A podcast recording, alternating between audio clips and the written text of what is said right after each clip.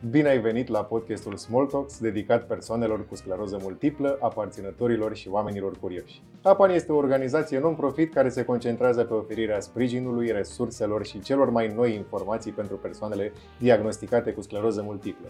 Eu sunt Tudor Bojin și voi fi gazda voastră în episodul de astăzi. În fiecare episod vom explora subiecte legate de sănătate și bunăstare, vom discuta despre cele mai recente cercetări medicale și vom aduce la suprafață, fără frică sau stigmă, problemele cu care se poate confrunta o persoană cu scleroză multiplă. Invitatul nostru de astăzi este doamna dr. Carmen Burloiu, medic primar neurologie pediatrică. Ne dorim ca acest podcast să devină o sursă de informații utile, inspirație și curaj, așa că ne vom bucura să ascultăm și experiențele voastre. Și vă încurajăm să ne trimiteți întrebările și sugestiile voastre pentru viitoarele episoade pe adresa podcastarondafecțiuni-neurodegenerative.ro Mulțumim sponsorilor noștri, Roche și Novartis, care își doresc continuu să sprijine comunitatea de SM din România. Și mulțumim că alegi să ne asculți. Dacă îți place ce facem și vrei să ne susții, te invităm să completezi formularul de redirecționare a 3,5% din impozitul pe venit către APAN prin accesarea linkului aflat în descriere. Bună ziua, doamna doctor, și vă mulțumesc că ne-ați acceptat invitația. Bună ziua, bună ziua. Tudor, mulțumesc eu pentru invitație. Este o onoare, ca de obicei, și o plăcere în același timp să fiu alături de voi. La fel și din partea mea, vă asigur. Spuneți-ne, vă rog, câteva cuvinte despre dumneavoastră. Uh, eu sunt uh, uh, neurolog pediatru, mm. desfășor această activitate și am intrat în această specializare în 1992 și de atunci lucrez la neurologie pediatrică în Spitalul Obregea din București. Înțeleg, puteți să ne spuneți și ceva determinat să faceți această alegere? Eu am terminat facultatea de pediatrie, mi-am dorit întotdeauna să lucrez cu copii mm. și în rezidențiat, uh, aceasta a fost una din opțiunile mele să fac neurologie pediatrică. Mi-a plăcut foarte mult această uh, specialitate, deși era uh, una nouă, nou înființată mm. în anii 90. Înainte nu exista neurologie pediatrică, exista o dublă specialitate, neurologie și psihiatrie de copii. Deci sunt, sunt printre primii neurologi pediatri formați în România. Acum este o specialitate în plină dezvoltare. Spuneți-mi, vă rog, cum uh, se ajunge la diagnosticul de scleroză multiplă în cazul unui copil? Adică um, care ar fi semnalele de alarmă care să-i determine pe părinți să vină cu copiii la neurologie? Semnalele de alarmă sunt uh, într-un fel uh, comune cu cele din alte afecțiuni neurologice. Nu există un semn specific pentru scleroză multiplă. Uh, sigur că uh, copilul poate să aibă fie tulburări de echilibru, fie să aibă diferite uh, deficite motorii, adică scăderea forței musculare, fie la un membru, fie um, la ambele membre inferioare sau um, pe o jumătate de corp, sau poate să aibă o afectare a nervilor cranieni cu asimetrii faciale, cu vedere dublă. Sunt mai multe simptome pentru care orice părinte ar trebui să se adreseze unui uh, medic, în speță unui medic uh, neurolog. Ulterior, în funcție de investigații, se va vedea și se va orienta uh, diagnosticul și diagnosticul de scleroză multiplă este practic un diagnostic de excludere, adică da. trebuie să excludem o grămadă de alte afecțiuni. Înțeleg. Deci foarte important pentru privitorii noștri ar fi să le spunem că nu trebuie ignorate aceste semnămente. Da, da, nu trebuie să se gândească că a, este, poate că este o, o slăbiciune, poate că este mai obosit copilul și să lăsăm să treacă. Dacă vedem că în două, trei zile lucrurile nu se uh, rezolvă, trebuie să se adreseze unui medic neapărat. Iar în ce privește procesul de diagnosticare, presupunând că nu se exclude scleroza multiplă din poveste. Sigur, nu se, să... nu se exclude din start scleroza multiplă. Acum, noi, ca specialiști neurologi, întotdeauna ne putem orienta și putem suspiciona că este vorba de, vorba de scleroză multiplă la un copil în funcție de istorie, cum au apărut simptomele, ce simptome sunt, uh-huh. chiar înainte de investigații. Dar ca să ajungem la diagnostic și să, trebuie să excludem foarte multe boli, pentru că sunt multe boli care pot să mimeze scleroza multiplă. Scleroza multiplă nu are un uh, um, să spunem, un, o, o investigație care să fie 100% specifică, să spunem, facem investigația X și spunem că este scleroză multiplă. Nu. Uh-huh. Avem uh, investigații care sunt specifice pentru alte afecțiuni, care dau leziuni asemănătoare, uh, leziuni demielinizante, pentru că scleroza multiplă e o boală cu leziuni demielinizante și trebuie să le excludem pe acelea. Deci avem multe investigații de făcut Înțeleg. în acest sens. Dar în ce privește simptomatologia, uh, există diferențe sesizabile sau poate nu neapărat sesizabile, notabile să zicem, între uh, manifestările la adulți și la copii?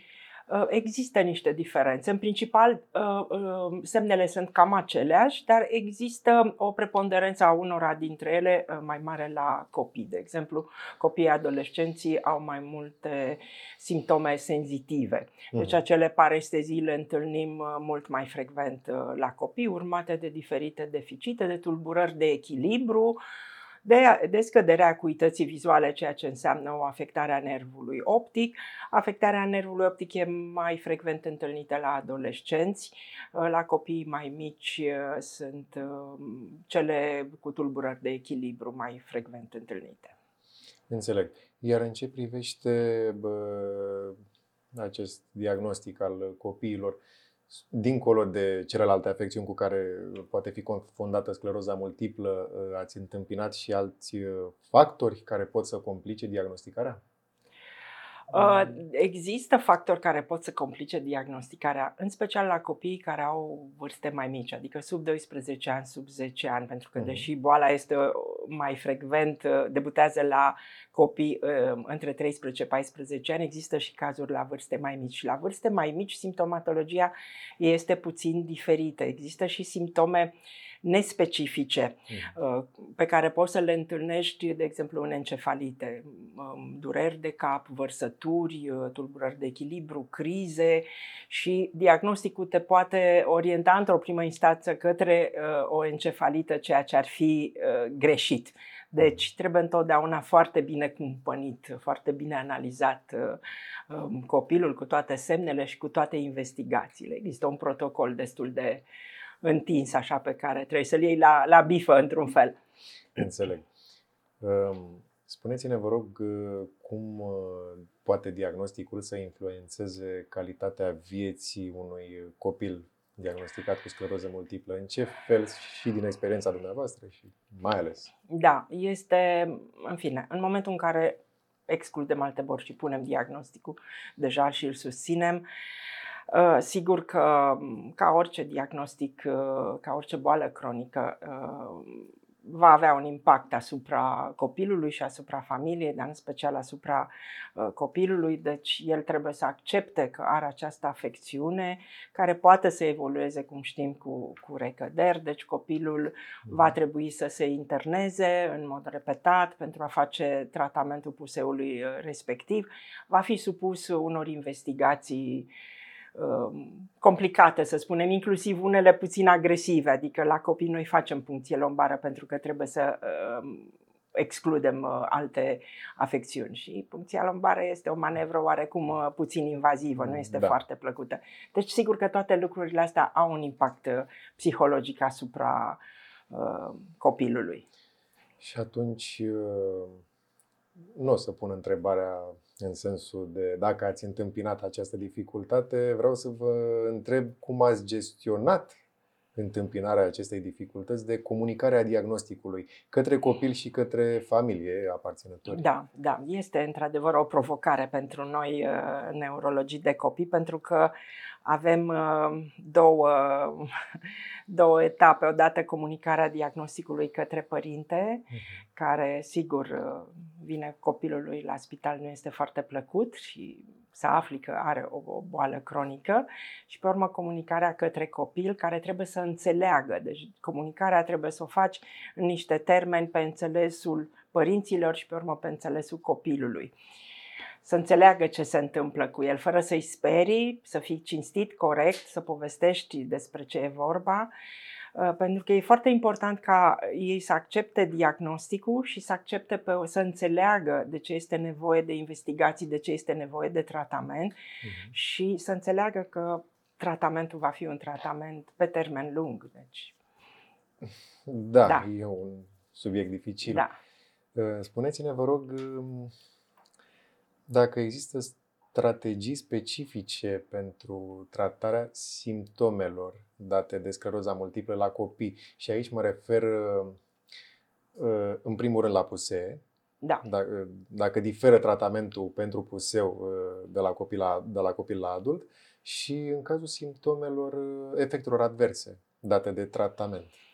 Da, deci practic când uh, avem un copil cu scleroză multiplă, avem două tipuri de tratamente. Odată acela al episodului acut și odată tratamentul pe termen lung, care trebuie să uh, amâne cât mai mult apariția unui alt puseu, să amelioreze evoluția bolii. În puseul acut, Tratamentul este uh, similar cu cel de la adult, adică um, corticoterapie. Uh-huh. Acea puls terapie pe care um, o face și adultul uh, se, se face și la copil, sigur cu doze potrivite pentru greutatea copilului tot intravenos, în perfuzii, timp de 5 zile, urmat sau nu de tratament, apoi cu cortizon oral, în funcție de simptomatologia fiecărui uh, copil.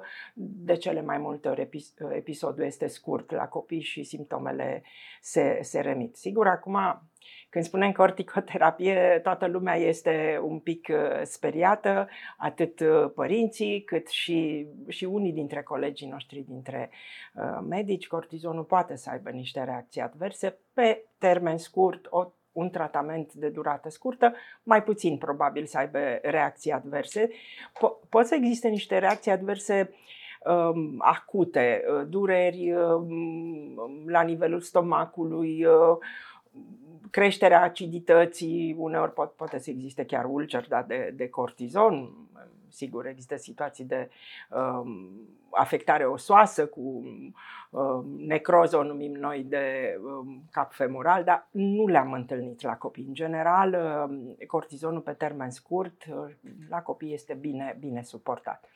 Pe termen lung, iarăși, sunt aceleași reacții adverse, dar uh, ne ferim să dăm uh, corticoterapie pe termen lung. Preferăm să o dăm cât mai scurt uh, posibil. Pe urmă, pe termen uh, lung, ca tratament de întreținere, medicamentele sunt um, nu sunt aceleași ca la adult, adică doar o parte din medicamentele care se folosesc la adulți se pot folosi și la copii. Pentru că întotdeauna, sigur, se pornește de la experiența de la adulți, dar medicamentele trebuie să fie validate pentru eficiență și siguranță la copii. Și avem o paletă mică de tratament imunomodulator care să amelioreze evoluția. Înțeleg, iar în cazul acestor tratamente imunomodulatoare, identificați diferențe între efectele adverse pe care le întâmpină copiii și efectele adverse pe care le întâmpină adulții? Uh, nu, efectele adverse sunt, uh, sunt aceleași. aceleași. Sunt aceleași. Uh-huh. Înțeleg. Uh, și mai aveam o curiozitate la uh, raportat la uh, tratamente. Uh, dacă există o procedură sau dacă puteți să explicați privitorilor în funcție de ce factori luați decizia să treceți de la un tratament la altul în cazul unui copil. Da. Sigur că se poate extrapola și la adulți, dar. Da, da, da. Este cum gândim noi da. Uh, în fața copiilor cu SM. Da. Deci, uh, în primul rând, ar trebui să știm că uh, tratamentul pentru imunomodulator la copii este aprobat în România în cadrul unui program uh, național, deci el este decontat de Casa de Asigurări și putem să dăm de la, de la vârsta de 12 ani interferon, toate cele trei tipuri, sau glatiramel acetat și de la vârsta de 10 ani fingolimod și teriflunomid. Astea sunt medicamente mai uh, nou introduse. Acum, în decizia mm. tratamentului, întotdeauna vom analiza fiecare uh, situație uh, în parte. Depinde foarte mult uh, uh, de câte, câte puse a avut uh, copilul înainte, depinde uh, de încărcătura lezională, o numim noi, adică numărul leziunilor de la nivel cerebral. Uh-huh. Dacă este uh, un copil care a avut mai multe pusei și care are foarte multă leziuni cerebrale. Uh, multe dintre ele, să spunem, cu semne de activitate, dar nu neapărat, adică să prindă substanță de contrast la remene când administrezi uh, substanța, uh, atunci ne orientăm către, către un, un medicament, fie către un interferon cu administrare mai frecventă sau către fingolimod mai nou, pentru că el are mm. această indicație pentru formele în care boala este mai activă. Deci analizăm întotdeauna fiecare situație. Uh, dacă avem un copil care a avut un singur eveniment, nu are multe, semn, multe leziuni la nivel cerebral, atunci putem să dăm un, un interferon, de cele mai multe ori unul cu administrare o dată pe săptămână, dar copiii nu rămân așa, adică nu am stabilit tratamentul și gata, mergem înainte așa. Da.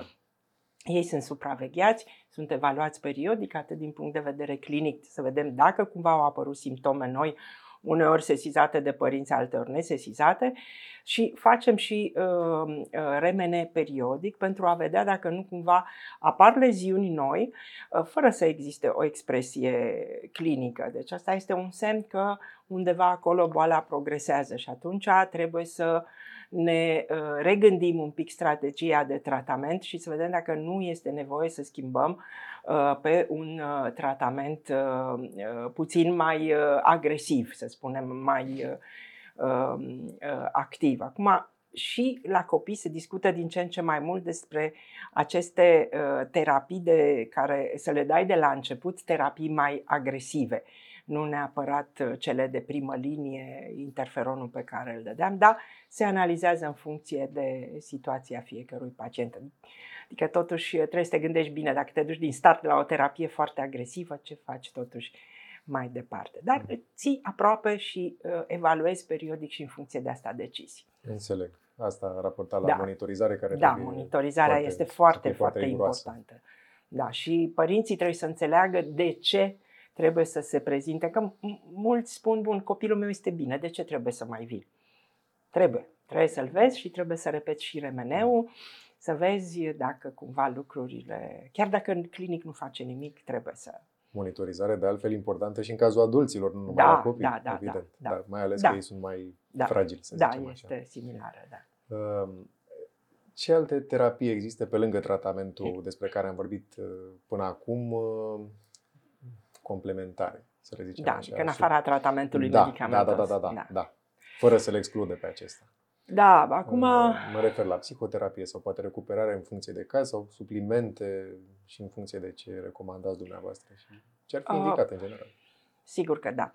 Uh, legat de suplimente. Deci, în principal este bine uh, noi facem o dozare a nivelului plasmatic de vitamină D tuturor copiilor, pentru că este cunoscut faptul că vitamina D are uh, un rol în scleroza multiplă și, în general, în modelarea uh, imunității și uh, de cele mai multe ori găsim deficit. Și atunci noi suplimentăm cu o vitamină D până la uh, un uh, anumit uh, nivel plasmatic Um, care trebuie apoi uh, întreținut um, um, la acel nivel, pentru că s-a constatat că uh, numărul leziunilor cerebrale, cât și rata recăderilor, deci noi episoade, este influențată de uh, nivelul de vitamină D. Asta ca și suplimente. Alte terapii, sigur că ar fi utile, deci consilierea psihologică este foarte, foarte importantă, deci uh, atât pentru copil cât și pentru familie. Și din păcate, suportul psihologic nu este uh, un lucru care să fie în atenția uh, asigurărilor noastre de sănătate ca să fie decontate pentru uh, acești copii și pentru toți copiii în general. Dar este nevoie de suport psihologic. Dacă stăm să ne gândim că uneori copiii pot să aibă unele uh, deficite sau pot să aibă, de exemplu, doar oboseală și poate performanțele lor la școală să nu fie chiar cele uh, potrivite. Și uh, copiii ceilalți, uh, așa sunt copiii în general, pot mm. să mhm. râdă de el, pot să-l da. marginalizeze și atunci este nevoie de suport. Oricum este nevoie de suport pentru că este o afecțiune cronică pe care o duci, cu care te frămânți, chiar dacă îți merge bine. Tot te frămânți undeva acolo în subconștientul tău și ai nevoie de, de un sprijin psihologic. Uh, kinetoterapia, iarăși, este foarte utilă. Fie că ai un deficit, fie că nu ai un deficit motor. Mișcarea este cea foarte bună uh, și ar trebui orice copil cu scleroză multiplă să facă mișcare, să facă kinetoterapie. Orice copil în general. Și orice copil în general. Da, da, așa este. Bun, și în afară de sunt foarte curios. În afară de manifestările simptomatologice date de puseu sau de diagnostic da. în sine, cum este fatigabilitatea, um, scleroza multiplă poate să afecteze propriu-zis dezvoltarea copiilor sau adolescenților? Da, da, poate să afecteze. Deci vorbim de o boală care uh, apare la nivelul unui creier care este în dezvoltare, da? în prin proces de dezvoltare și atunci sigur că pot să fie influențate uh, anumite uh, procese. Și sunt studii care au arătat, uh, din păcate, că um, apare o atrofie uh, cerebrală secundară um, um, afectării. Acum, scleroza multiplă e o boară predominant inflamatorie, să spunem, dar și degenerativă în același timp. Și la copil domină inflamația, într-adevăr, de asta avem și mai multe pusee la copii, dar procesul acesta de afectare a axonilor apare precoce și uh, poate să apară o atrofie uh, cerebrală și deci într-un proces cam de 30% din cazuri și deci performanțele uh, academice să fie uh, Uh, mai scăzute, să fie afectată uh, un pic memoria, fluența verbală, să existe niște deficite. Și este bine ca orice copil să aibă o evaluare neuropsihologică complexă pentru a vedea dacă există astfel de deficite care uneori pot să nu fie sesizate de către copii sau de către părinți. Și există planuri de intervenție pentru mm. uh, aceste deficite specifice și chiar sunt, uh, sunt uh, cu, cu efect uh, bun. Înțeleg. Uh, credeți totuși că e benefică diagnosticarea precoce în uh, preîntâmpinarea neurodegenerescenței? Da, este foarte important să pui diagnosticul precoce, să-l pui corect, uh-huh. să nu greșești diagnosticul, să nu, te, să nu uh, pui uh, diagnosticul de scleroză multiplă și să fie altă boală de mielinizantă, că sunt, uh, da. cum e neuromielita optică sau mai nou această entitate cu anticorpi antimog, care e oarecum asemănătoare, pentru că beneficiază de tratamente diferite. Deci dacă ai pus diagnosticul corect și precoce, poți să începi un tratament uh, imunomodulator care să preîntâmpine apariția altor uh, episoade de vreme. Și atunci, sigur că evoluția va fi, Încetin. va fi da. încetinită și va mm. fi mhm. altfel. Uh, pe termen lung, uh, care ar fi implicațiile sclerozei multiple asupra educației copiilor și adolescenților și integrării lor în societate?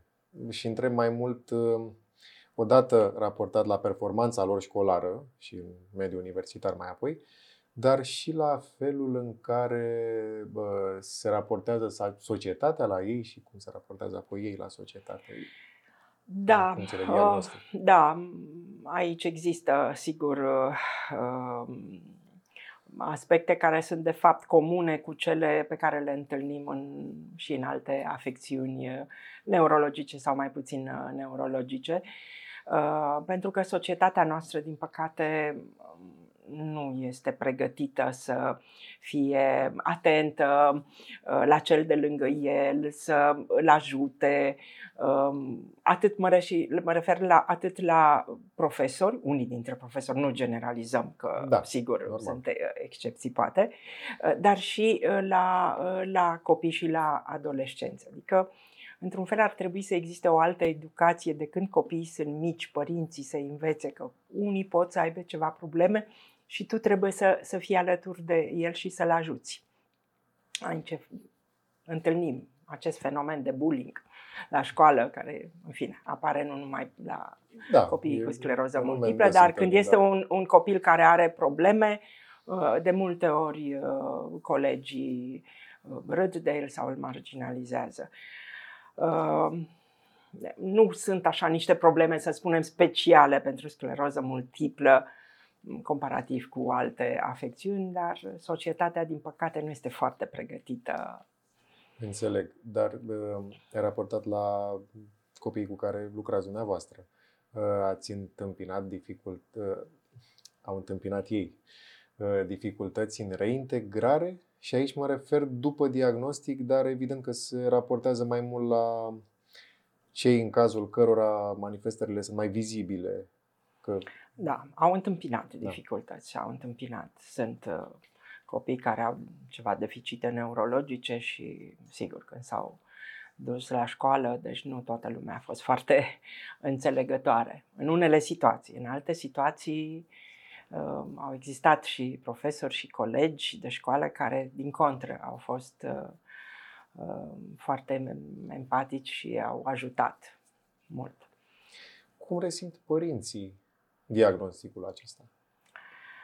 Ah, este dificil. Acum nu, nu sunt pusă în, în situația lor ca să pot să spun cu exactitate, dar cred că este foarte dificil pentru un, un părinte și am întâlnit uh, uh părinți care uh, aveau un sentiment de vinovăție vis-a-vis de ceea ce s-a întâmplat uh, cu copilul. Se întrebau uh, cu ce am greșit, ce am, ce am făcut eu greșit de s-a întâmplat uh, lucrul acesta. Deci, de asta spun că e foarte important suportul psihologic atât pentru copil cât și pentru părinte.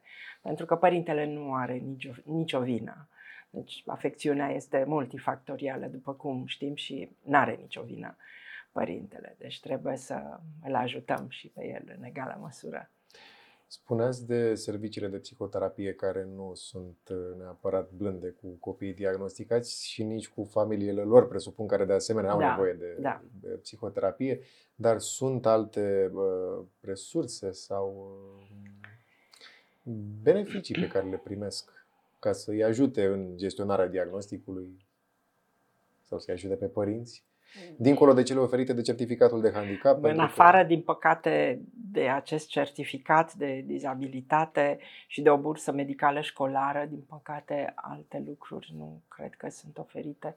Eu nu am uh, cunoștință despre alte, alte lucruri. Înțeleg și pentru o perspectivă mai optimistă există în prezent cercetări în desfășurare care vizează îmbunătățirea conduitei sau chiar tratamentul pentru copii? Există, există. Aici suntem, suntem optimiști pentru că așa cum la adulți există peste 20 de, de molecule în prezent de medicamente care se folosesc uh, și la copii uh, există studii uh, în derulare pentru că recomandarea celor grupurilor internaționale internaționale care se ocupă de scleroza multiplă la copii este ca medicamentele acestea care se folosesc la adulți să poată fi folosite și la copii după anumite studii care demonstrează siguranța în primul rând și eficiența.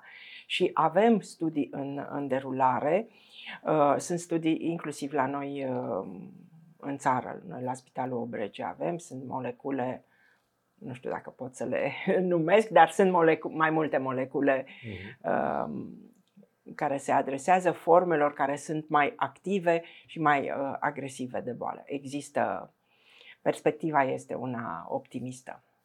Ne bucurăm să auzim asta. Tratament. Iar legat de ce m-a, m-a întrebat mai devreme, apropo de ce uh, posibilități au părinții și copiii cu scleroză multiplă, ce beneficii pot să aibă, uh, este foarte important suportul asociațiilor de pacienți și aici voi sunteți uh, uh, așa jucătorul principal, să spunem, și eu personal vă mulțumesc pentru uh, proiectul minunat pe care îl derulați din 2017 pentru copiii da. cu scleroză multiplă, pentru că este un beneficiu major. Toți copiii au avut un beneficiu major după aceste întâlniri. Adică faptul că s-au întâlnit cu alți copii cu aceleași probleme, cu, au vorbit cu psihologul, au, au socializat, au comunicat, deci i-a ajutat foarte mult, s-au deschis foarte mult, au văzut că nu sunt ei uh, și că se pot face, uh, se pot, viața merge înainte și pot să-și realizeze um, um, visurile și um, este nemaipomenit. Adică sprijinul asociațiilor de pacienți este Este un proiect important. într-adevăr de suflet da. în ce mă privește și sunt convins că și în ce privește pe colegii mei și trebuie să vă mulțumim dumneavoastră pentru da, colaborare, eu... pentru că e o colaborare valoroasă. Da, și, și eu vă mulțumesc că m-ați implicat în, în acest proiect. Spuneți-ne, vă rog, păstrând aceeași notă optimistă, dacă considerați că ar fi ceva dacă am omis eu poate sau uh, ceva ce ar trebui să știe copiii și părinții și dacă aveți poate vreun sfat pe care să-l oferiți în cazul în care se confruntă cu acest diagnostic.